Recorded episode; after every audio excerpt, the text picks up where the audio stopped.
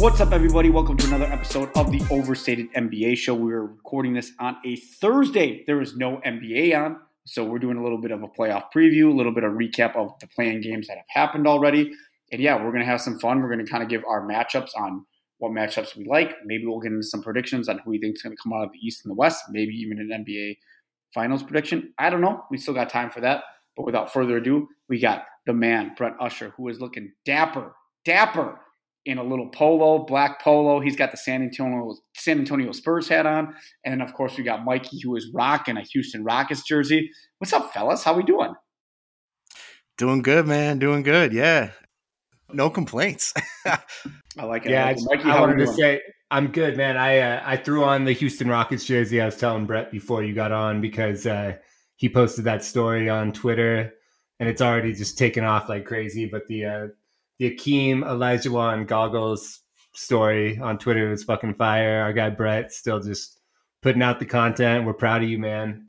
Uh, yeah, dude, that jersey is absolute fire. I need to get one of those, the the throwback champion. But I love it, man. I love it. I love it. You keep doing what you're doing. So as I said at the top, man, there's no NBA games on tonight. We got two games tomorrow, and then obviously the NBA playoffs start on Saturday and Sunday. Brett, I kind of wanted to get your your thoughts here on the play-in. I saw a tweet that you had. Uh, I think it was yesterday. I think you and I were kind of in the same spot that you were most looking forward to the Pelicans Thunder game, and I think you even had a tweet that you know this has been the best game of, of the play-in, and I, I couldn't agree more with you. I, I I love the play-in. I think it's good for basketball. The more basketball, the better. I don't necessarily like that. You know, 10 out of 15 teams technically get into the playoffs, but that's neither here nor there. More basketball to me, the better. I, am not, I'm never going to complain about more basketball, but I thought that these last couple games um, before the Pelicans Thunder game was just awful basketball. Yes, the Lakers Minnesota game was super exciting, super exciting. I know Ethan, who was just on the pod earlier this week, probably had a couple meltdowns, but that was like that fourth quarter might have been some of the worst basketball I've ever seen in my life. And then you had before that, you had Miami and Atlanta, which was just like, oh, wow, that kind of didn't see that coming, but that was just such a a butt kicking going on. That was just okay. Like I, I don't really know what we're supposed to take away from that game, and it was just I don't know, man. It was it was just very very odd. And then obviously you had Toronto and Chicago last night, and I thought that that was a perfect game of what those two teams represented. Like, yeah, when Toronto, when it looks good, they're really good. Uh, that's why they were up by 18 in this in the first half, and then you kind of forget that. Okay, there's a reason why they're in the play-in, and you saw that the second half. You flip side, go to Chicago. You saw why they're in the play-in in the first half, and then the second half, it's like, oh, look how good Chicago can be. So I kind of had mixed feelings about the last two nights about kind of the games, but I was super. I thought the Pelicans Thunder game absolutely lived up to the hype. Those are two young teams that are on the come up. Maybe that's what it is maybe that's what I'm what I'm just looking at, and the other teams are kind of a lot older. But Brett, give me your thoughts on kind of how you like these last two days of playing basketball. I mean, I love the play-in, which you probably could have guessed. Like you said, it's just more basketball. Obviously, um, incentivizes a lot of these teams to win and compete. Uh, unless you're the Mavericks, um, at Ooh. the end of the season. So it just, it, you know, I think at this point, and, and, this is probably the same thinking with the midseason tournament that they're going to start next year, is just like spicing up the regular season uh, as much as possible. It's like, no, not every team is going to bust their ass to try to get into the play in, but some are. And it's fun to pay attention to those teams um, the last couple weeks of the season. It gives them something to play for, obviously. And um, yeah, I agree, man. Like, yeah, the Lakers Wolves game was ugly, but I would be lying if I said I didn't enjoy it. I was um, up, man. I stayed up for it. I'm in the Midwest, dude, and I stayed up till midnight for it. I, I even texted um, Ethan. I'm like, dude, I got to be up in a couple hours, man. I'm staying up for this overtime game for the worst five minutes of basketball I'm going to see in my life. Yeah, it was it was crazy. Um, you know, yeah, you could go down the list of all the things that that happened, but uh, it, it was it was pretty ugly basketball, but the stakes are so high, really. I mean, it is like, you know, a playoff spot at stake. So, like, just seeing two teams compete for the highest stakes of the season pretty much so far you know what i mean like i think i think that's pretty dope and then the the atlanta miami game it was just like is miami this bad like they just I, I couldn't believe how badly they got dominated on the glass like obviously they're a smaller team. They they don't have a lot of depth. They don't have a lot of big guys. Um, so it's not super surprising going against Atlanta, who has like three, four, maybe yeah, three or four quality bigs, I guess, depending on how you define it. But I, that, my main takeaway from that was just like, man, Miami looks rough, and, and and also Atlanta looks to have a pretty solid nine man uh, playoff rotation here with Jalen Johnson, Onyeka Okongwu, Sadiq Bey, and Bogdan Bogdanovich off the bench. Like that's that's pretty solid, man. Like we've t- talked about the Hawks so many times on this podcast, and I feel like I say the same thing over and over. Like, um, you know, they have a ton of talent. They've got a great looking roster. Like on paper, they really look like a, a, a damn good team, and it just hasn't been there. But hey, they ha- Quin Snyder hasn't been there that long. Like maybe things are starting to come together. I I like what I saw from them, but it was more like Miami was just rough. Um, but I think like to, to get back quick to the Pelicans game and the reason why that game was so dope, like obviously it was just an objectively entertaining, close, competitive, hard fought game between two really fun teams. But like it, it's a, it's a really even matchup. And that's what I like about the play-in. Like, you know, in the regular playoffs in the first round, you're going to get the 1 8 is usually pretty fucking lopsided. The 2 7's pretty lopsided. Some years the 3 6 is really lopsided, right? it varies from year to year, but that's generally how it goes. Whereas in the play-in, naturally you're going to get these tight matchups because it's the seven versus the eight, or the and then the nine versus the ten, and then whatever you know whoever wins. But they're all within that seven to ten range.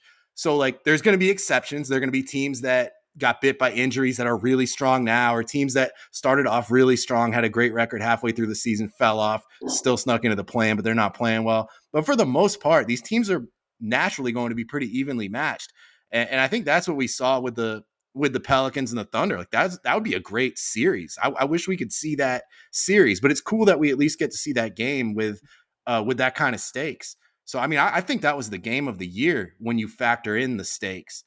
Um, so far, it, it, it was fantastic, and that, that that's what the play-in is all about. So you're not going to get you know, all great games every year in the play-in, but I think you're going to get one or two games like that at minimum just because of the nature of the play-in and how these matchups come together.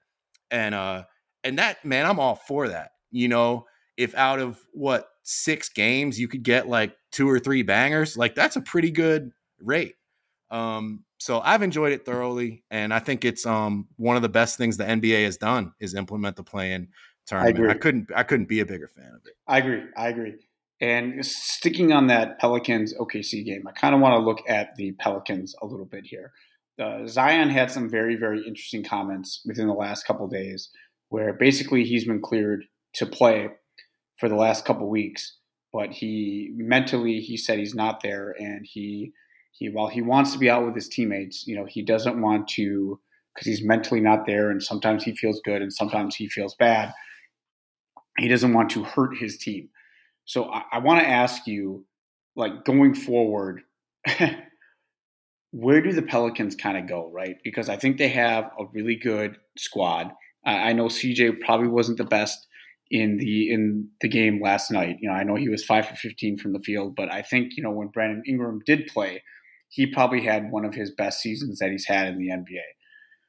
But clearly, this team is built around Zion and I, am sure Mikey can look it up, and I'm sure he'll probably chime in here. But you know, the average games played for Zion is not good. Like let's just let's just be blunt about it. And I know you know, Brett. Two years ago, we did a redraft on our podcast, and I said I would take Ja, and my reasoning was it's not because I think Ja is better than Zion. It's because Ja is going to play. Like I know he is going to play, and I have serious, serious concerns about Zion playing. I just don't know where the Pelicans go from here. I know a lot of people have compared this to Joel, the Joel Embiid situation in Philly. That was a little bit different just because Joel had broken his foot. And, you know, basically, for the most part, you know, Philly was actively trying to tank. You know, this is the second year in a row that the Pelicans have been in the play in. And obviously last year they made they made the playoffs and gave Phoenix run for their money. This year they made the play and they're not. But like they they need Zion. You know, we we kind of can joke about it, but in the beginning of January, I believe this team was number one in the Western Conference. Like when Zion plays, they're a championship contending team. Uh, Mikey just came through. And since Zion's been in the NBA, he's averaged 38 games a year. Like that's not going to get it done. I have no idea what the Pelicans should do. I'm not saying that they should trade Zion. I think that's a little bit crazy, maybe a little bit early. But you know, if we have the same issue next year, then maybe you really have to have to think about that. But I, I just I don't know where this team goes. We all like their team. We all like their roster. We love Herb Jones. CJ is is is a great veteran presence. Like I said, Bi has been phenomenal. Trey Murphy, Brett, one of your favorite players, he's been balling. I I just don't know how we're supposed to rate this team going forward or what they're supposed to do internally. So give me your thoughts on the Pelicans. Uh, yeah, they were first in the West in uh, in December, I believe, some point in mid December. Right? It was it was right around think, there. Yeah, I think it was it was like right it was like right before Zion got hurt. I think, but it was like you know for a few days there anyway. They really were the top team in the West, and they had been one of them for the early part of the season, and then you know things just fell apart um, to a degree. Um, but credit to them for rallying, you know, at the end of the season to to get into the play-in. I think they they finished the season winning like nine of their last twelve, you know, just to get into the play-in. So they definitely deserve credit for that. But before that, it had been a pretty uh, precipitous drop off from where they were. Um, yeah, I mean Zion, thirty-eight games a season, but and then also he missed an entire season, so he's played only one hundred and fourteen in four seasons, which is crazy. Like Zion's lack of availability has been staggering um, since he's been in the NBA. Really, 24 games as a rookie, 61 his second year. They didn't make the playoffs, didn't play at all in what would have been his third season, and then just 29 games um, this season. So, like, you know, it's pretty crazy. But like, next season is year five for Zion in the NBA. Yeah. Like, that's it's like, you know, he's not super young anymore. I mean, it's more like he's been in the league for a while and it's like he's barely played. And it's so frustrating because when he's been on the court healthy, like he was before he got hurt this year, um, he was playing like an MVP. Like he was a legit, he was turning into a legit MVP candidate. Like he was really entering those conversations. Uh, at the time of his injury, with New Orleans playing so well, and he was just dominant. So that's what's so frustrating about it. There's no doubt what kind of player he is um, when he's healthy, and look, if you're the Pelicans, like you, I think you have to just stay the course with this group, with Zion, with Willie Green, with David Griffin. Like I think you just have to stay the course. Like we we saw how good this team can be earlier this season, and um and uh, they've got a deep roster, a lot of versatility, a lot of really nice pieces, a lot of really nice young players. Um, and the CJ McCollum thing, like, yeah, he wasn't very good in, in the play-in game. He wasn't great in the playoffs last year either against Phoenix. Um, but he's only under contract for one more season. And, you know, he's not like, he's not maybe a perfect fit with this team, but he's nice to have there. I mean, he's, I don't think he's a guy that, that hurts you. Maybe you have to look at the the hierarchy there a little bit, like the pecking order offensively, like where it is, where should he really be in that? Where should Trey Murphy be? Um, maybe even some lineup stuff, but like, um, but I think you know, I think having CJ there for another year is fine. You get a healthy Zion, all these other guys improving. Um, I, I think they could be really good next season if if Zion is healthy. I agree, man, and I think CJ probably in in you know the last two play-in games that he's played in you know his numbers are down because he he should not be in the role that he's in, right? Like he needs to be down a pack because if you had healthy Zion, CJ's probably one of the he's a perfect complementary player.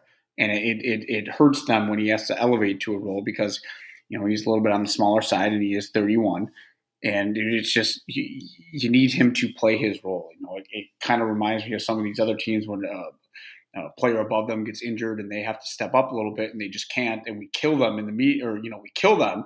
But it's like man they there's a reason why that dude's not in that role right? Like he he needs to be in the role below him. Like maybe you, you can get away with it in the regular season but in the postseason or in a game you know a one game playoff like you're you're gonna need your guys to step up. And it's just I don't know I'm a little bit concerned about New Orleans because like like Zion is one of the most electrifying, funnest players. It's funnest the word? Funnest players to watch in the NBA. Thank you, thank you, Mikey. I see you shaking your head, but like he he's impressive, man, and you want to see that dude play. You I want to be able to you know sit down on a Tuesday, put TNT on, and there he is on my screen, and I, I want that to happen not in October, November. I want that to happen in March and April.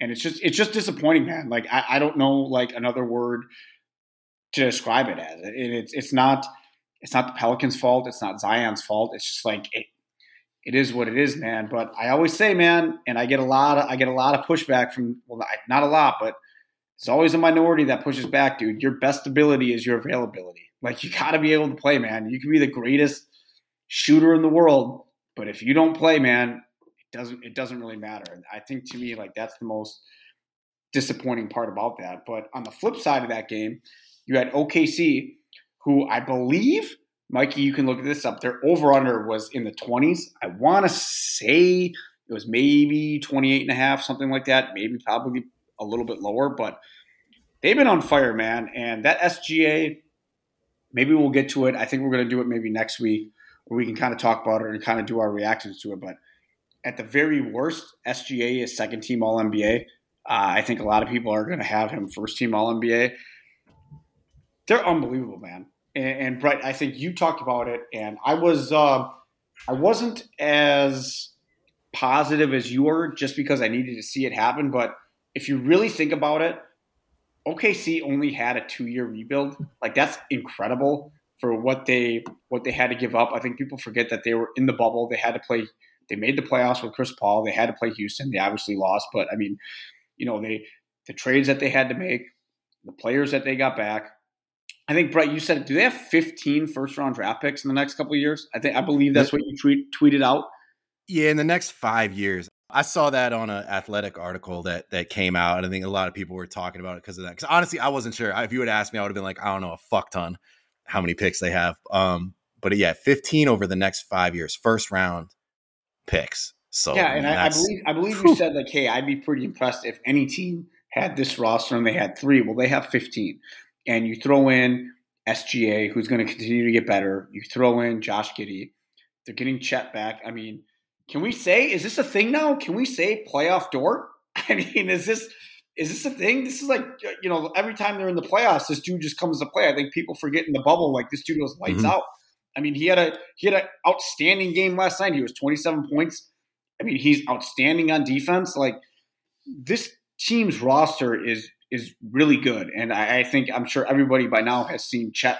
Chet, the picture of Chet. He looks a little bit thicker. He looks a little bit, you know, he Jacked. can handle he, uh, I wouldn't say Jack, maybe for him, but he for, for Chet by Chet Stern. He's, he's, he's, still he's, a, he's, still a skinny mini, but like the, the, the, potential on this team. I mean, I haven't even mentioned Jalen Williams, who's going to finish second in Rookie of the Year voting. I'm sure he's going to be first team All Rookie. Like this team is built, man, and I there there is no team that I am more excited for their future than OKC. Just to see what they do, like.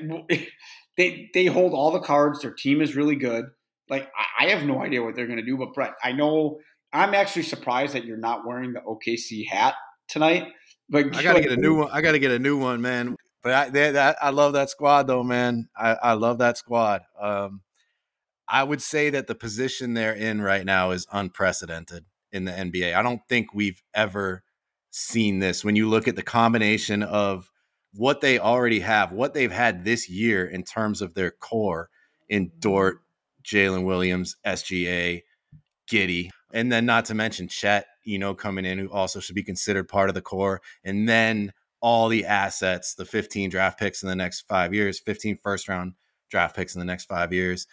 Um, and then also the fact that they're already good. That's what I think separates them from like I don't know the process Sixers or or just there, there's been other young teams with a lot of assets over the years, but I think what separates this group is that they're like legitimately good. Like they might make the playoffs. Like they beat a really good Pelicans team on their turf um, with high stakes. You know, this is as, as the youngest team in the NBA doing this.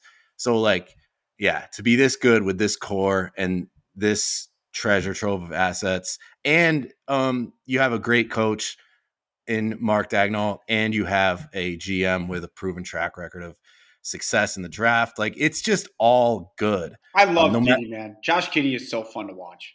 Oh my god, so man!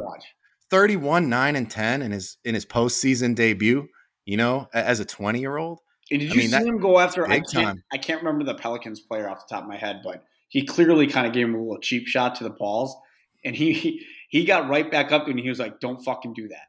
Don't yeah. fucking was, do that. It was Josh uh, Josh Richardson. Yeah, that's what it was. That's what it was. Like, yeah. dude, he I, I, love it, man. That dude is he, uh, he's I thought he was legit last year. He he's legit, dude, and he's so fun to watch. I think he opened a lot of people's eyes with that game because as good and as fun of a story as the Thunder have been this year, I still don't think a lot of people watch them on a regular basis. But like everybody was watching that game because it was a great game. It was the only hoops on, and like everybody, you know, again, the play in it gets people excited. Um, so I think like I think he definitely opened some people's eyes. They're like, damn, like he's good. And he's so big. I mean, he's six nine. He's he's a point guard. He's um, a top ten passer in the league. I think he was a top ten passer as a rookie and just what he's added to his offensive game. Like he's he's improved his shooting. That that's undeniable. Shout out to Chip Engelland on that. And also Giddey for putting in the work, but just his drives, just his ability to kind of recognize driving lanes to sort of leverage his threat as a passer to create scoring opportunities for himself and vice versa. Now he's got the threat as a scorer that opens up passing lanes. Um, he's worked on his floater. He's got a nice floater. Like he's really developed into a, a pretty good scorer uh, in a very short amount of time. Like I just think that bodes really well um, for his future, the kind of player that he could become, man. Imagine that guy is like a 38, 39% three point shooter who gets you 20. And then with that passing, you know, if he continues to improve defensively, um, you know, he, he he's a stud. And we saw that last night in SGA in the second half. Just, I mean, that, that was such a fun game. Um, that really was. Again, game of the year so far for me. You know, it, it's funny too because I know that I was a little bit compared to you at least. I was a little bit down on OKC, and I think that's what people aren't really understanding. Like, you know, you go into a rebuild, like how they rebuilt. It's not supposed to be just two years, and I, I think that I said it kind of around the trade deadline. They're going to be a very, very interesting trade candidate for some of these star, you know, these these quote unquote star players, right? I mean, you can plug your ears, Mikey, but I mean, you know, Dame Lillard in an OKC uniform would be kind of sweet, you know, playing with with with some of those guys. I'm not sure how the financials work out, but there, there's going to be you just know it just based on the history of the league. There's going to be one of these dudes that are going to get a little fed up and are going to demand a trade, and it's not like OKC doesn't have the assets to to trade for one of them. So they're they're going to be very very interesting going forward, especially this it almost it almost feels like they could get anybody. That's what anybody within reason, like because like they just have a- assets and assets. They, they could blow somebody away with with with a package. You know, like it, you throw in one of their one of their nice players and a, a bunch of picks. Um, who could you get back? Like imagine if like Bam Adebayo. Like imagine imagine if they could get that guy on the team next to Chet or something. Just for instance, like what if the Heat don't make the playoffs this year and they just tear it down? Well, uh, or he demands a trade or something like uh, that's like the level of player. I'm not saying that you know Bam is available or anything, but like that's the level of player that they really could just go out and get and give you know a team like Miami like just an offer they can't refuse. But you know what else though? Like I would say this really too. I think this I think this is a little underrated point. Like I know it's Oklahoma City like that's where you're going to have to live, you know, and I know that kind of the glamour markets are it's going to be tough for Oklahoma City to do that, but have you ever heard a player like disrespect that team? Kevin Durant, he says he loved Oklahoma City. Obviously, he had his issues with Westbrook. Chris Paul has nothing but love for them. They said he got his body right. I mean, Al Horford, who literally, I think people forget that he got traded to Oklahoma City, and they said like, dude, it, he has rave reviews about that organization. Like, I have never heard a player say anything bad about Oklahoma City. So you know if you're going to go there, yeah, all right, man, you're living in Oklahoma, but like the fan base is going to go crazy. We've seen that plenty of times. All you got to do is go back to those, you know, KD, Russell Westbrook teams, and it's a top-notch organization. It's the equipment, mm-hmm. the weight room, everything from like you said. Remember, Brett, we talked about on the podcast um, when when Chip left San Antonio to Oklahoma City. Like that was unheard of, right? Like, I mean that that's a pretty big deal, especially because he went from San Antonio, which is probably as a as a class organization wise on par. It was a lateral move for him, and he was like, "No, nah, man, I'm going to do it." Like they they're legit, man. Like that is a very very legit organization, and if for people that don't kind of understand that, if you were to move that team to one of the bigger markets, it'd be Star Central.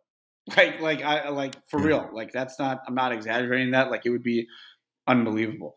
But let, let let's move away from the Thunder and the Pelicans and let's go to one of the first game of last night. Bulls Raptors. As, as I kind of said at the top, like it was, I thought the the first and second half was perfectly defined these two teams uh, on kind of what their potential is, how good they can be when it's right, and how bad they can be when it's bad. And it's why that they were in the play-in. Brett, let's go. Let's start with Toronto.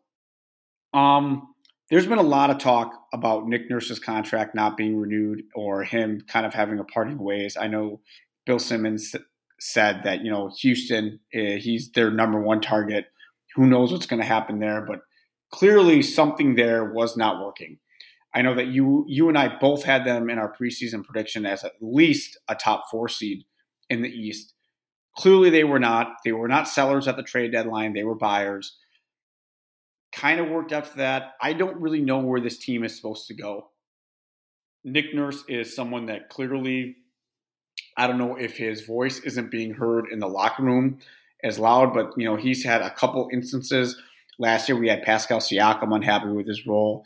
Obviously we had Fred VanVleet a little bit this year, and this dude does not play his bench at all. he's he's riding his starters until the wheels fall off. Kind of give me your thoughts on Toronto, Brett. Kind of a post mortem for them, and where where do you think they're going to go from here? Uh, I mean, if I had to guess, I think they probably run it back with Nick um, Nurse or with a different head coach. Look, he's uh, what under contract for one more year. Yeah, but he's, uh, he's made Dave, there's a lot of smoke there. I mean, he. Oh yeah, no, for sure. He wouldn't be the first coach to be fired. You know, with time left on his deal. Like he made the comment, like the typical, like I know I'm going to be gone. Like I have to uh, take a year off, or not take a year off, but I'm going to take a couple weeks, kind of reevaluate. This year was very hard. All that, blah blah blah blah blah. Yeah, I mean, I if I had to bet, he's probably gone. But I, you know, I could see him coming back too. At, at this point, I could really see that either way. Um, and I definitely don't really ha- have an opinion as to like whether he should. Like, I still think Nick Nurse is a great coach. Like, I, I don't, I don't think he just became like a bad coach. It, it might be a matter of them needing a new voice, um, you know, a new strategy, a better half court offense, a different identity. But like, I, I like the pieces that they have. Like, I, I don't know. I don't see them tearing this team down now, VanVleet's obviously a free agent. Um, Gary Trent Jr. I think has a player option. So like those guys could be gone. So maybe you you know use that a little bit as an opportunity to reshape the team. Um, but you know, I think uh I think they bring it back with Scottie and OG and and Pascal most likely. Maybe you get more of like a point guard Scottie, like more of a like a true point forward. Maybe maybe you turn Scottie into that guy. I think he can be that guy. Like if Van if VanVleet leaves, I'd like to see them do that. Um, I don't know, man. They were just so disappointing. I was so high on them this this season before the season, obviously. And like I think I tweeted this. Like if you had told me they were also getting Poeltl, like if you had told me it was that before the season it was that team and they're getting Poeltl, like I would have considered them a contender for sure. Um, it just did. They were pretty. They've been pretty good since they got Poeltl. Uh, but you know, overall, yeah, just just a super disappointing season, and it's kind of the same problems that have been rearing their head for years now with this team. And like, I, I would definitely understand if they wanted to go in a different direction with the head coach. But I think Nick Nurse is a great coach, and I think he'll get scooped up immediately. You know, if he wants to stay doing this um, for the foreseeable future, uh, if he should part ways with Toronto weird team, man. Just, just I, I, you, I think you said it perfectly, and I'm going to echo your words. Just they are the most disappointing team in the NBA. I don't know if there's a team that's more. Man, they look so good. Like e- even last night, right? Like in the first half, I thought that when VanVleet hit that half court shot at the end of the first half to put him up 11, it was just like this feels like it's over. you know, in Toronto, and then they get up by 19 in the third. Like at that point, you know, I would have bet anything that the Raptors win that game, despite how many leads they've blown this season and everything. Like I, I and then the Bulls just start chipping away, and then LaVine gets super aggressive. DeRozan gets more aggressive. Raptors can't make a free throw. Their half court offense falls out of sync. And yeah, before you know it, it's like is close, and the Bulls well, just stole it, man. Let's follow up on that, man. And I, I want to ask you this: Why don't we see this from LaVine more often? You know, where he he completely took control of that third quarter. I'm not sure that the, he's got the right pieces around him in Chicago, but that's neither here nor there. But like when he is on, you look at Zach LaVine, you're like, oh shit, man! Like this this dude has all NBA potential. You know yeah. what I mean? And we know that he He's got the hops. We know when he wants to. He he's he can be engaged defensively. He's really really been super super efficient. You know, not not just this year, but the year prior as well. But like, what is it going to take? Why can't we see this consistently from him? Well, I think a lot of it's been health with him. Yeah. Um, yeah, he's you know he's been dealing with with a knee uh, for a while now, and it seemed like around the All Star break is where he really gained confidence in his body again. And like, I mean, he went on a tear, you know, post All Star break. Like, if, I would be willing took, to bet if, if you took his post All Star break numbers from the end of the season and you combine that in the whole one season, he'd be All NBA. Like he he was. Oh yeah, he was that good. It, it was like 28, 29 points a game. I think really good efficiency. So like, this is who he is. And like, if you go back to the year before they got DeRozan, like that Zach LaVine. That's what we're getting now. And then you had the DeRozan year, um, you know, kind of like the the adjustment and everything, and, and him sort of taking a back seat almost to DeMar. DeMar had this just crazy year, and then Zach has kind of the knee injury. Um, so he's healthy now. I, I, really think that's it. I think this is who he is. And uh, but man, when he turns it on, it is spectacular. Like like I described it as killer mode. Like that's what he looked like he was in. Like I, he was just I think what do you have 17 in the third, 13 in the fourth, 30 in the second half. Like he took over that game. DeMar was good too. DeMar was getting to the rack, but um, but LaVine just that level of speed and force that he can play with, and then just the, you know, fully confident, just casual, effortless three pointers, just draining them, those pull ups. Like when he's when he's full of confidence and his body's feeling good, like he is a problem. And like it's going to be interesting to see um them against Miami. Like is is Miami going to be able to stop both those guys? Like Ooh, good so, transition, I mean, brother. Get, all right. Who do you think is going to win that game because I think that game is really really fascinating. Mm-hmm. Because on one hand you have Chicago who is coming off this win and but like we said earlier, it's a tale of two halves with them, right? You, you, they can either be really good or they can be really bad. I'm curious to see what kind of version of Miami we're going to get is this going to be like a very, very pissed off Miami team? Because as, as you said at the top, uh, I don't think Jimmy was very good.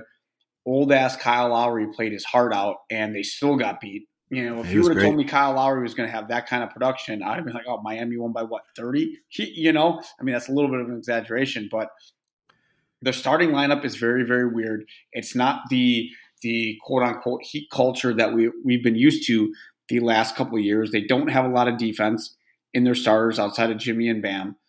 They really, really need those dudes, you know, Strus, uh, Tyler, to just go off. This is going to be a really, really interesting series. I, obviously, I don't think um, we can get to our predictions a little bit later. I don't think either of these teams stand a chance in, in round one of the actual playoffs, but I'm just, I'm kind of weirdly excited for this game because, like, I, I really hope we get a pissed off Miami team, and I, I hope that we get second half Chicago because that's going to be a great game. If we get that, that's going to be a great game. Yeah, it is, man. It is. Like, I mean, as bad as Miami looked against Atlanta, you know, we know they're better than that. As as underwhelming as their roster is, and as kind of disappointing as they were this season, like we say it every time, but you, you can't count them out. Um, and now, if I had to put money on it, I would probably pick Chicago.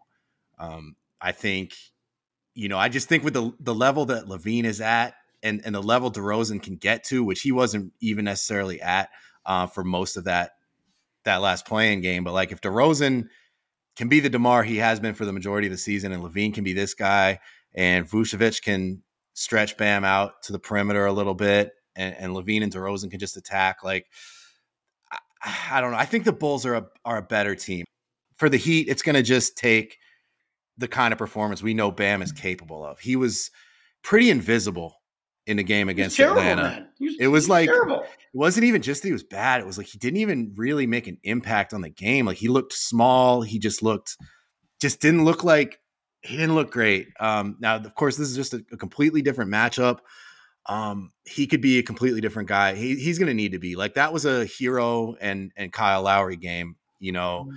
Um, against Atlanta, and, and they're going to need it to be a Jimmy and Bam game. I think well, against right, Chicago. Let, let, let me ask you this question: Which team do you think has more pressure on them to win? I bring this up because there's been a lot of talk at the trade deadline this past season excuse me, about Chicago blowing this up.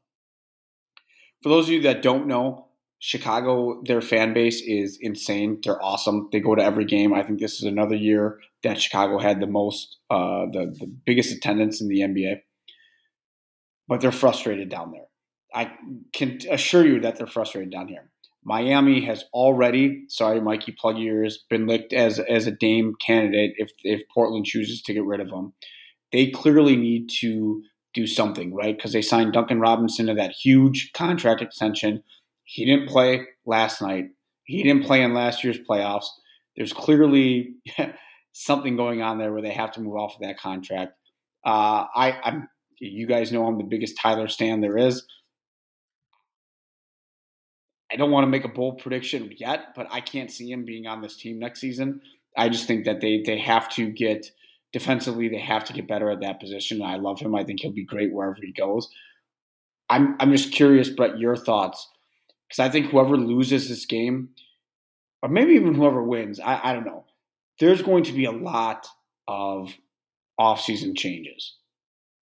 Yeah, um, I could see it. I think there's more pressure on the Bulls. I just feel like the Bulls have, in a sense, more invested in this group. Like they have a lot invested in this group. When you go back to, you know, the the DeRozan signing and the LaVine extension and the um, the Vucevic trade and you know what they gave up to get him. It seems like they've got a lot invested in this, and like they, you know, the Heat have had success, right? Like they lost in the conference finals last year. They made the NBA finals in the bubble. Um, they've had success. Yeah, dude. I, you know, I saw maybe someone, I saw someone. I don't mean to interrupt you. I saw someone in our mm. Facebook group. Um, I know it was you, Kyle Grinan, who said anybody. If it was anybody else but Miami, Pat Riley would be fired. I'm like, dude. You know, in the last four years, he's made an, his team has made an NBA Finals appearance, two Eastern Conference Finals. They were a three pointer away last year mm-hmm. from from going to the NBA Finals, and they were a one seed one of those years. 97% of the teams in the NBA would have signed up for that run. That just that yeah. four year run. Like, chill, man. All right, you don't like the Duncan Robinson contract? I get it.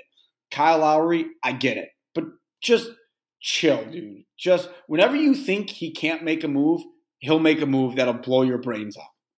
Yeah, yeah, no, exactly. Um, I like I don't even know. They might not ever have to bottom out, you know, because of just between their savvy in terms of making moves and also just the appeal of Miami as a as a destination. Uh, they've they've got that advantage working in their favor. But yeah, like they've they've had enough success where it's like, you know, even if they decide like, hey, that's probably it for this group, ship somebody off, reshape the team, Jimmy's getting a little older, whatever, like they can look and be like, you know what, it was a pretty successful run. Like I think you can have a successful run without winning a title. Like I think they have. The Bulls though, like I, I, just think there's pressure on them to do something, at least get into the playoffs. Um, as Mikey pointed out, yeah, they signed Lonzo Ball too. That that's been a disaster, obviously, which sucks. He's one of my favorite players, but his knee is just jacked up. Um, so yeah, uh, more pressure on the Bulls. And I I will ask you though, Steve, as a Bucks fan, who are you rooting for in this game? Who would you rather play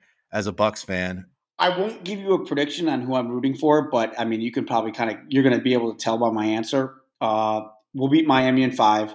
It's going to be it'll be the easiest series that the Bucks have. I'm not worried about them at all. We'll beat Chicago, but Chicago will be incredibly annoying. Like it, you guys played them last year, right? Y- yes. Yeah. Yeah, yeah. And the last well, we played them right before the season ended. Khris Middleton got hurt. Played them in the playoffs. Khris Middleton got hurt. I really mm. um, don't want to see them because of that. But like, ah. Chicago is a feisty, annoying team. That I mean, that's what they are. Caruso is he's going to be on one of the all defensive teams. He's an annoying player to play against.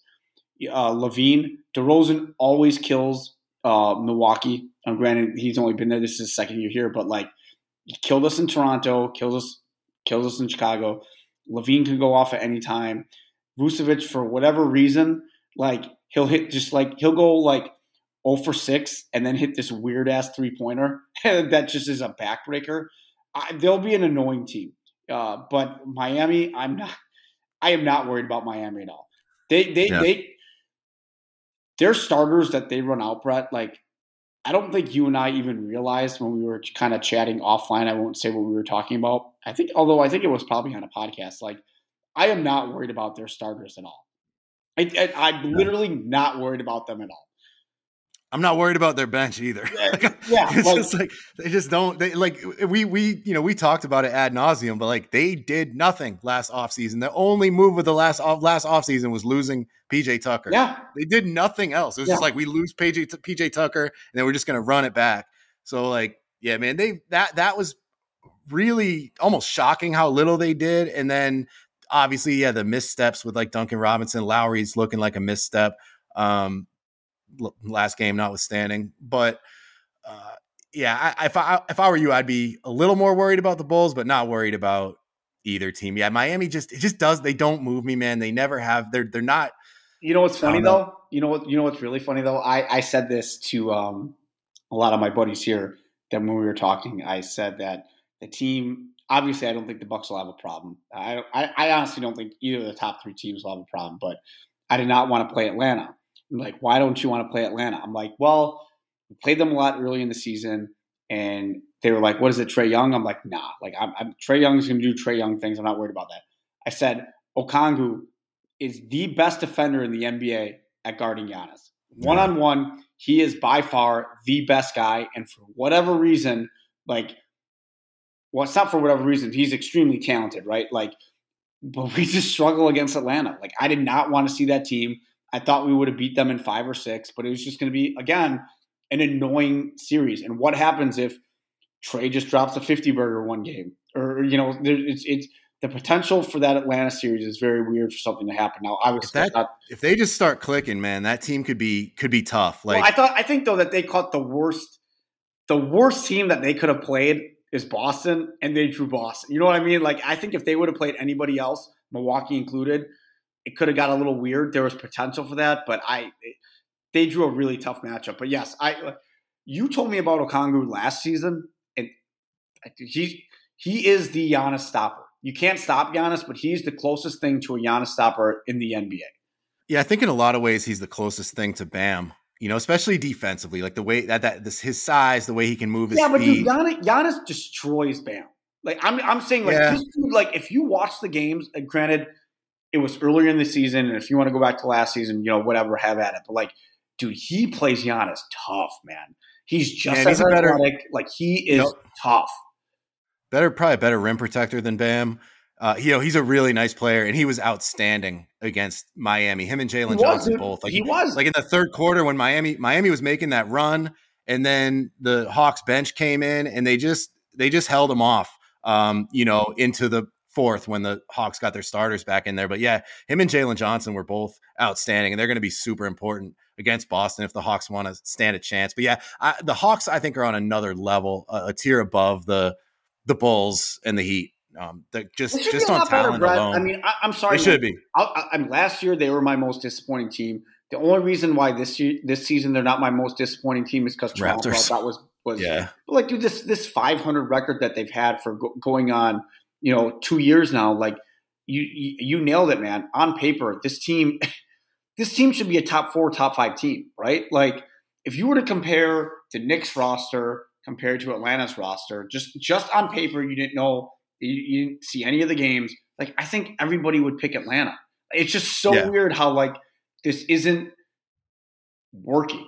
And they might have like a top eight roster. I don't know. I'd have to give that more thought, but like they have one of the better rosters in the league. I don't know. I just think like I think the Quin Snyder thing can't really be overlooked. Like I, you know, it's not necessarily going to be overnight. Like the changes That's you see with the new coach. It's very important for them. It's super. Yeah. It's, it, if if they fail next season, all right, then you got to have the conversation about we're going to maybe move Trae Young, maybe we move yeah. Timber, like but like going, you got to see them. You got to see a full season 100%. with Trae and Dejounte and Quin Snyder. Like you've invested too much in this team, and, and you brought in a, a, an excellent coach. Like I'm excited about them for next season, but we might see that. Not that's not that they're going to beat the Celtics, but man, if they if they won two games, I wouldn't be shocked. Yeah. Um, I wouldn't be shocked. I don't think it's. I don't think it could go seven. I definitely don't think they could win it, but maybe six. Like I don't know. We we've seen Trae in the playoffs, and um, and again, like if a guy like Jalen Johnson, like who really seems to have been empowered by Quin Snyder and has been playing great lately, super versatile, big six nine kind of point forward. Um, you know, he's a guy that maybe you could throw on the Jays to try to slow them down just a for a couple like minutes. Just for a he's couple. He's got minutes. that. He's got that kind of size and athleticism and body type where like if a guy like that, like he could be an X factor in making it potentially like a relatively close series. But man, like he could be big for them next year. Kongwu's still super young. Those guys are like 21, 22. So they've got a lot of nice young pieces too. AJ Griffin, um, DeAndre Hunter still young. So yeah, man, I, I'm excited about this team going forward. And um, I'm glad that they're in the playoffs. I think that's going to be a fun matchup against Boston. Like I just would rather see them play than Miami. Miami is a rough watch. So that's like when Miami was getting killed, it was like a double whammy. It's just like this team's getting killed and they're just not fun to watch at all, like the way they play. So I'm glad uh because I'm gonna be watching the Celtics, whoever they're playing. So I'm glad it's a fun team in the Hawks. All right, let's let's kind of end this podcast going to the last game of the play-in. Obviously, I, I tried to I saved this one for last just because we had an uh, all Minnesota podcast on Monday that we recorded. What are kind of your thoughts on Minnesota? There's been so much drama. You and I really have. I mean, we've talked, but we haven't got a chance to talk on the podcast. It looks like Rudy Gobert. It, it, I think he's going to play. Yeah. I'm personally, I don't, I don't care. I'm rooting for OKC just because I think it's going to be fun, okay. and I, I have, I literally have no interest in Minnesota, especially after what I saw in that fourth quarter. Um, do you think OKC gets in? Give me kind of your predictions and kind of what you're looking forward to in that game. I think they've got a chance, man, and I'm definitely going to be rooting for them as well. Now, the game against New Orleans was tough. Like I, lo- I love both of those teams, honestly, like equally. Like I would have been, it, that was going to be bittersweet either way. Um, nothing against Minnesota. Like I, I like Minnesota a lot too, and I've been, uh, I've been following them closely all year. But uh, nah, we're we're we're going with with the Thunder, man, for sure in this one. And it's going to be tough, though. It's going to be tough. Um, you know, Minnesota's obviously got a lot of size um, with Gobert and KAT and now Kyle Anderson, um, you know, and Jaden McDaniels plays in the starting five. Uh, OKC doesn't have a center on the roster, as far as I know. I mean, it's you know, Jay Will is is like their center. Um, they're tiny. Like they're gonna get killed on the boards. Like I'm I'm pretty sure they got killed on the boards by the Pelicans. I think that was like a double digit deficit in that game. Valanciunas was was getting everything like that. And as somebody who watches every Thunder game, like this is this is what happens against the Thunder. Like other centers, you know, look dominant, especially on the glass. They're just really small. So that's going to be, I think, the big challenge uh, for OKC is like, how do you deal with that size, um, you know, when you're defending against it, namely, and then how much can you get back on the other end, kind of taking advantage of of your quickness, maybe getting those guys into foul trouble, uh, maybe trying to space them out a little bit. Like it's going to be a really interesting um, clash of styles, and um, you know, I, I I think the big thing for for Minnie is probably going to be, you know, what are you going to get from Anthony Edwards? Because if you get, you know, a, a, a high level Ant Man performance on top of just your advantage in terms of size, that's going to be a tough game for OKC to win. But OKC's got their own Superman and SGA, and uh, you know, if a guy like Dort, if he if he could stay hot, um, if Giddey can, you know, can keep if they can play like they did against the Pels, I think they've got a great chance. Um, that was a really good performance from them. Uh, the Wolves don't have a an SGA stopper the way the Pels did with Herb Jones, where the where the Thunder kind of had to adjust their game plan in the first half a little bit, get other guys involved.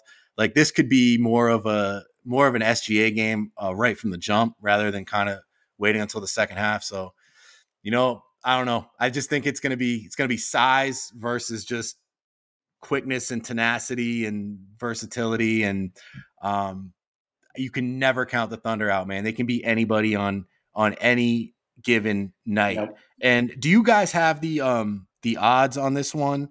Like, oh, you want a little odds? Is it uh Minnesota's favored, right?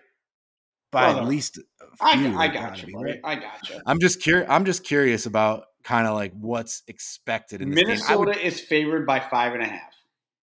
Okay, yeah, I don't know. If I were betting, I'd be tempted to take the Thunder there. I don't know um, how anybody can. I know that they, are assuming that Rudy's going to come back. I think he's probably with a back injury. Yeah, he's. I think he's. Yeah, they say he's still banged up, but I think he's he's definitely playing. You know what though, um, man? After what I saw in that fourth quarter, yeah, in overtime, like I would definitely. I, I will probably bet on that game, and I will probably take the Oklahoma City Thunder. Do they have the most pressure of any team, like in this thing or like in this whole play-in because of the Gobert trade.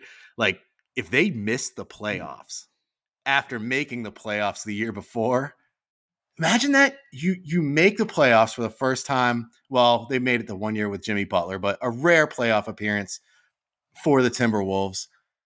And then you give up all that and you bring in this guy that punched a teammate and you miss the playoffs. And and I think we Ethan and I really didn't get into us into this too much on Monday's pod, but I'm wondering if the player players voted to suspend him.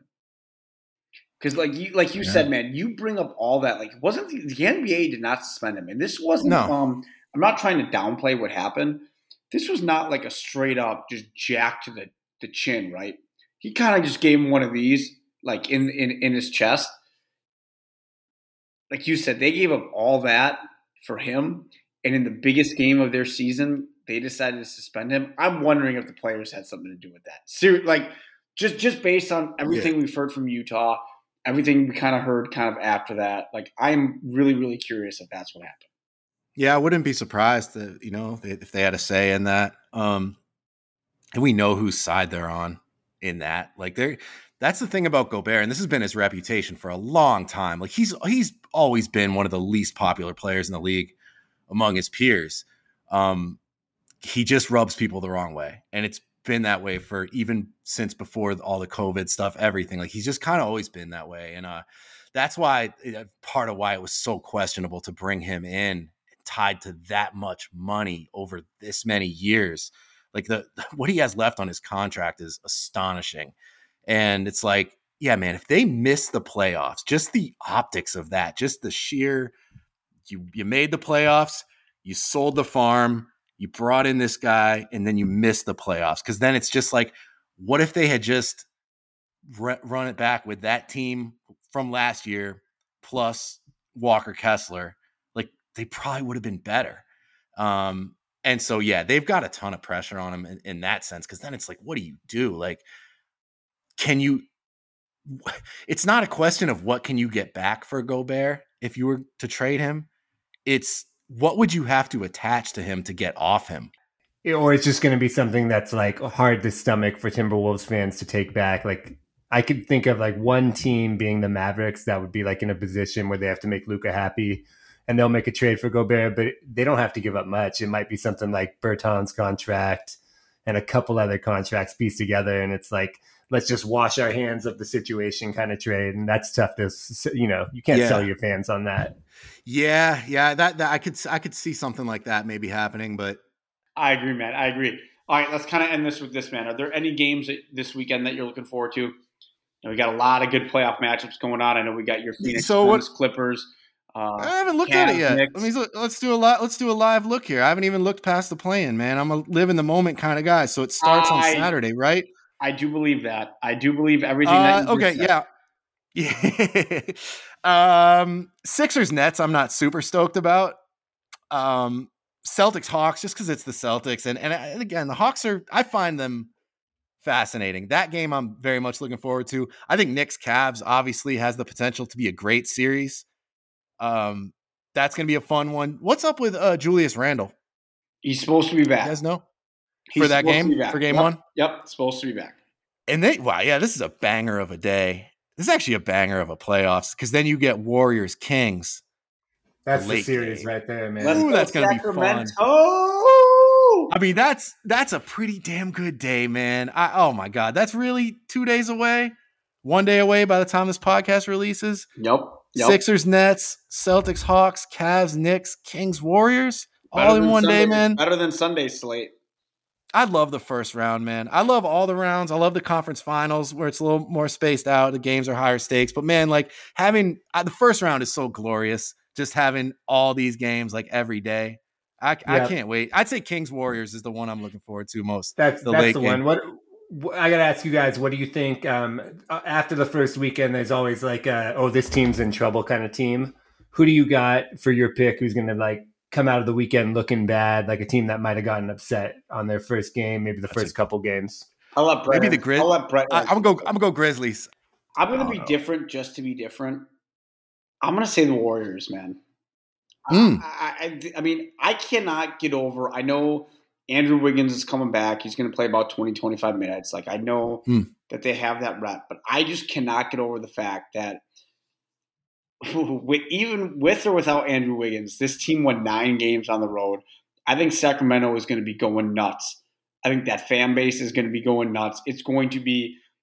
I don't think either of you would disagree with me. It's going to be the hypest crowd of the weekend. Like they're Mhm. just they're going to be nuts. I think the Kings are going to feed off of that, and we could be. I think a lot of people are going to be surprised by the Kings because I, I think there's there's people out there that think Golden State is going to roll. I believe how far are they separated? Like an hour, hour and a half. I think that's all it is between Golden State. and, Hour, and less than an hour flight, probably. Yeah. I don't know, man. Like I, everyone is picking Golden State to beat Sacramento, and I, I, I think Sacramento's going to beat them, man. Not just in Game One, but in the series, dude. I, I really, really believe that. Like De'Aaron Fox, I think he could have a coming out party. Sabonis could have a coming out party. Harrison, you know, like Harrison Barnes is going to be up for this game. Like Yeah. he's going to be up for this game, this series. Like the, This this series strikes me as like a Malik Monk series too. Like he's gonna come in Mhm. and just have a couple like two You- games where he just has like thirty points. You're like, You know he's gonna fucking have- guy come from. He's gonna have at least one like crazy game, like For sure. one that he He's like that dude. where he's the best player for at least for the Kings, like and, and wins it himself. Yeah, uh, Steve, I'm kind of with you on that. I didn't even think of the Warriors as like an answer for this question because they are the lower seeded team, but they're definitely favored, right? everyone's to win them. this? Like Yeah, I, I wanted. I was gonna say uh, maybe maybe the the game the the Lakers Minnesota game was just an anomaly because I was gonna think like I. We can do predictions if you guys want, but like I, I was leaning towards like, hey man, I think the Lakers can legitimately come out of the West. And then I saw that Minnesota game, and I don't know if it was because the Lakers just thought they were going to get on the court and just roll Minnesota, but like LeBron was gassed. He was gassed, man. Like Mhm. Mhm. shout out to LeBron. I mean, I, I was joking with, with with some of the guys. He's like 50 years old and he put up 30 in a playoff game, right? Like that's that's unbelievable. But he also had He was only playing one side of the court. He also had Yeah. three really really bad turnovers where like another Yeah. team would have taken advantage of that, and the story would have been like, "Oh, can LeBron do?" You know what I mean? Like he looked gassed. I know they have four days off before they play, but like, man, that's that game gave me a little pause on them. Like, can LeBron do this for a seven game series? Like, maybe, maybe LA wins game one, but I, I just cannot see them winning this series. I mean, Rui Hachimura was was he was a no show. Malik Beasley was he even on the court the, the other night? And obviously they benched uh, hit a big three. Like it, it was literally just the, the AD was I thought the box score doesn't show up, but I thought he was spectacular. I mean, he literally was a force, and when he had to come around, he came around. But His uh despite that Conley foul at the end of the game, at the end of regulation, like AD changed the game entirely He with did. his switching in the fourth quarter. Like it was fucking. They kept running that same play, trying to get KAT like posted up, but they had Ant with Austin Reaves on him, and they kept running this play to bring AD up on the switch, and he just engulfed Ant Yep. every fucking time. You could tell it scared time. them scared them completely out of their offense. Like he's he can be that guy for a seven game series. I'm curious to see how you know the Grizzlies watch that game. I'm Well, curious Mikey, to see how they counter it. You bring up a good point because if you had to have a you know a all NBA team on poster childs of who get who create dumb fouls, KAT's number one and Jaren Jackson might be number two. Like it, it's going to be very very interesting. But I, I just you know Morant is Yeah. unbelievable. Um, I think Dillon Brooks could potentially give them some problems on the perimeter. Like I, I like Memphis in that series. But I, I just I'm I'm still a little and who knows I could eat my words, man. I, I maybe I'm the idiot, but like I, I, everyone is picking Golden State to come out of the West that I see. A lot of people are picking Golden State to win. Like this is the matchup that every team wanted, and I I just think Sacramento's gonna have a chip on their shoulder, man. Like hey, we're fucking really good too. And I, I really, really hope that this is uh, De'Aaron Fox's coming out party because I think a lot of people have been sleeping on him. Yeah. I'm, I think I'm picking Sac on that one too, man. Like I think they're going to surprise people too. Like I've, I, I don't know, people. It still doesn't seem like people are taking them seriously, and I think it's probably because they're the Kings and because it's all offense, not much defense, and it's just they kind of came out of nowhere, and they're just so far off what everyone's expectations were heading into the season that I just think people aren't necessarily taking them seriously. But they've been a better team than Golden State all year, and um, they've got just as good of a home court advantage as Golden State They're and they've the got only- home court advantage only- in the series. I think they're the only team in the West that had a road record above 500. Yeah, yeah, yeah, yeah. So that you know that means hey maybe they can get one in San Francisco and Game Seven if there is one is going to be in Sac and, and that crowd is crazy too.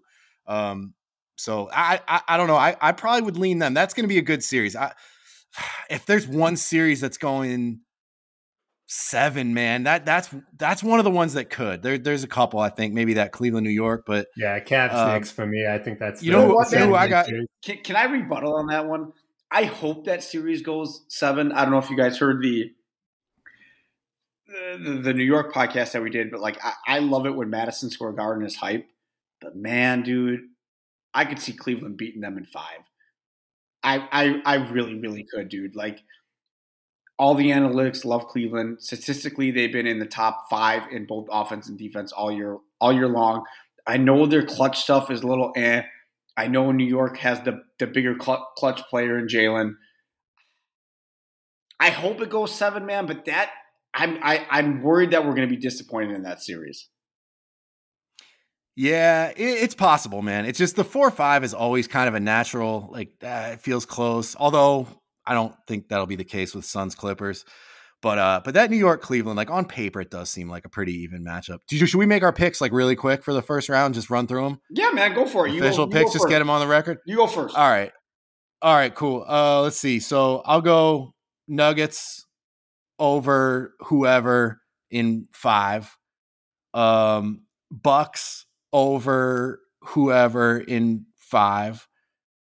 Suns over the Clippers. I think the Suns are going to sweep the Clippers. Ooh, why did you say that? I was going to say that. You son of a bitch. I'm picking the Suns to win the West. I'm All gonna right, you right, that all right right. now. Man, we got to we got to make this interesting. All right, if let we can't do that series, then never mind. If you were going to say six or five, I was going to say I bet you the Suns sweep them, and we we got to do shots on the podcast. That was going to be my bet. All right, so we can't do that series because we're in the same boat. All right, go to the next one. Well, if it ha- we should do shots if if they if they sweep them, we should we should do shots. Well, we, we should have another wager on a different series though, because we're going to disagree on one of these. Grizzlies Lakers. Um, do I do it? You're going to. I think it's going to be close. I think it's going to be close. And I worry about Jaren getting into foul trouble. The Adams absence hurts. AD is going to be a problem. AD's a tough guy to rely on, but all right, man. I'll pick I'll pick the Lakers. right, let me one. think about that. Let's hear the rest of your picks. Let's hear the rest of your picks. All right, and then let me just go to this next day here. Uh, oh yeah, and then okay, so this would be the let's see. So Sixers over the Nets. Um, I'll call a sweep on that one too. A I think sweep? they stomp them. Yeah, Oh, I don't think the Nets. I don't okay, think. I don't think the net. I don't think the Nets are that good. Um, Celtics Hawks. I'm gonna say six. Celtics and six over that. I bet you. I'm gonna. I've got a little bit of faith in the Hawks, not to win the series, but to push it to six. Um, I'll say Cavs over Knicks in seven, and then Kings over Warriors in seven. Those would be my two seven All games. right, so all right, here's the bet because we got to make this fun. Damn it, we kind of have the same thing. All right, I'll take Memphis. That's the first round. I'll take Memphis. You take the Lakers. Okay. We will do start of the second round after that series. I'll do five shots. You have to. If if I if the Lakers win, I'll do five shots. If Memphis wins, you have to do five shots. I'll probably do them with you regardless, but whatever. Yeah. That's that's that's the bet. yeah.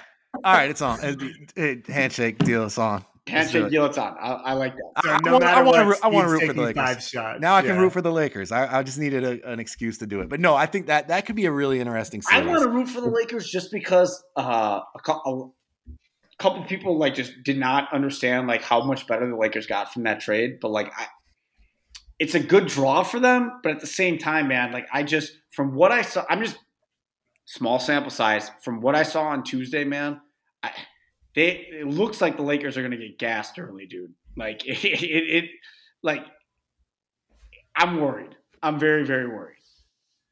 I'm just taking away that AD looked great. Like he looked, he looked fresh. He did. Um, he he played great, and like he was always going to be kind of the the X factor for the Lakers in a series against Memphis. So I, the Grizzlies are really good. Like, don't get me wrong, but I, I actually am really high on the Lakers. Just ever since the the trade deadline, really, like Yeah. I, I genuinely like their roster. I like their team. I like what they're doing, and I'm just gonna try to forget about some of the the ugly stuff we saw the other night. So yeah, that'll be my that'll be my kind of controversial pick, and I and we, I'm glad we got a bet on it. That's what's up. Damn, Mikey, did you hear him say Phoenix in a sweep? Oh, I missed that part, but I I like he said it. Phoenix actually. in a sweep. Well, Yep. PG's probably not going to be there until like maybe the third game, right?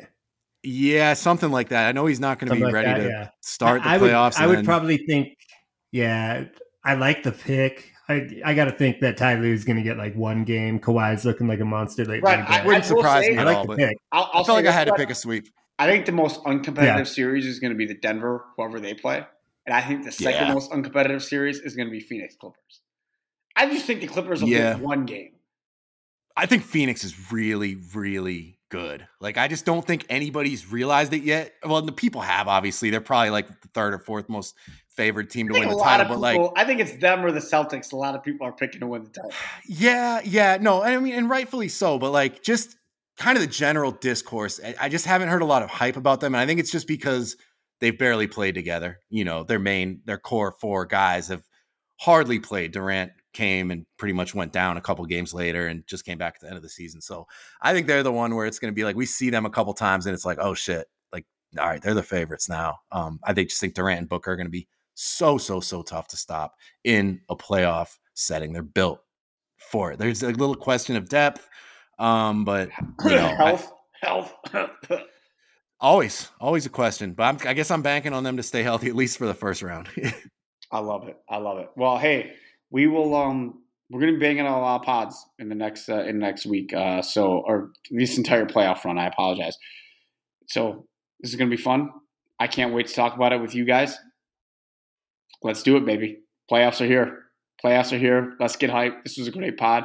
We'll talk to you guys later. We'll see you guys next week. Peace.